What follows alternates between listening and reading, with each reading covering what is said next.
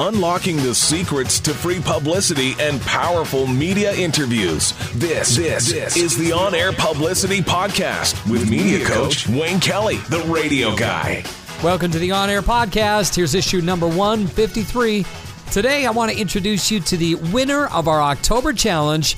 Last week, I issued a challenge about making your topic relevant to something that's going on in this month. Congratulations, Jan Jansen, for meeting the challenge. She was so perfect for my audience that I just didn't interview her for this newsletter or podcast. I also had a call into my radio show live, and we did a special talk about Breast Cancer Awareness Month. You can listen to the interview. Jan shared secrets about breast health that doctors don't even know. Please take a listen and enjoy this interview. Well, the good, the bad, the ugly. As usual, when I entered the studio this morning, I opened my email and I had four emails from the same PR firm pitching four different interviews. The first was sent at 4:44 a.m., the last at 5:03 a.m. So we're talking a span of just over 15 minutes, and I'm seeing such multiple mailings more and more often, and it's coming across sort of desperate to me. But does more equal better? Nope. It shows us in the media that some PR firms will promote anyone and they'll pitch us over and over and over again, hoping a few stations will pick up the people for interviews.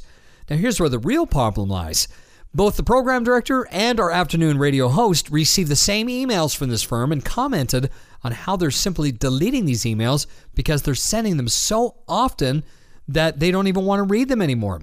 How bad is that? Here's innocent you. You've just hired a firm to get you interviews, and producers around the country are just deleting the emails with your information.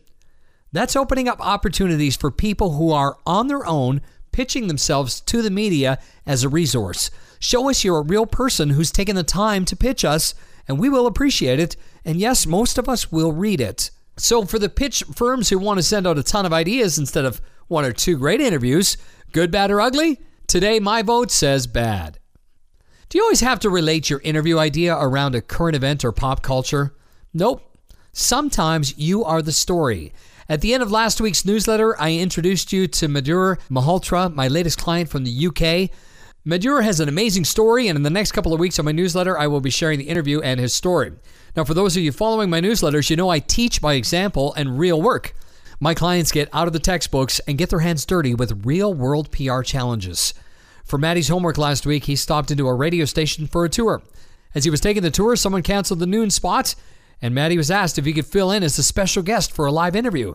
Yes, for that very afternoon. Well, he did it and ended up getting 15 minutes on the air. And guess what? It happened again yesterday. This time, Maddie pitched the BBC. And while in contact with the BBC producer, they found out they had a cancellation. And guess who they booked right there and then? Yep, Maddie was the guest of the day on the BBC. He stayed on for two segments and received 12 minutes of free publicity for his new book and his coaching business. Once off the air, the host, the producer, and the engineer all raved about how great Maddie was on the air. So, guess who will be back on the air? Oh, and guess what having the BBC on your website and resume does for other media? It makes you a star. Congratulations, Maddie. I'm going to share the interview coming up next week. Uh, before I go, I want to share a couple of stories that happened to me on the air this week. One of the fun things was we did a survey about being a good driver. A new survey says 89% of people would fail their learner's tests if they had to do it all over again. And I was laughing about the survey until I took the test. You can take a listen to what happened live on the air. And the other thing we did that was really a big hit is sex better after the age of 40? A new survey came out, and I just had to ask my listeners who were over 40 is this true or not? But the most important question was asked of my wife live on the air. What was her answer? And what was the exact question I asked her as well? You can find out by clicking the link Better in Bed After 40. And that's it for another edition of this on air publicity newsletter. Thanks for tuning in, and I'll see you soon on the radio. You've been listening to Wayne Kelly and the On Air Publicity Podcast. If you have a show idea, question, or want to be on air, contact Wayne at onairpublicity.com.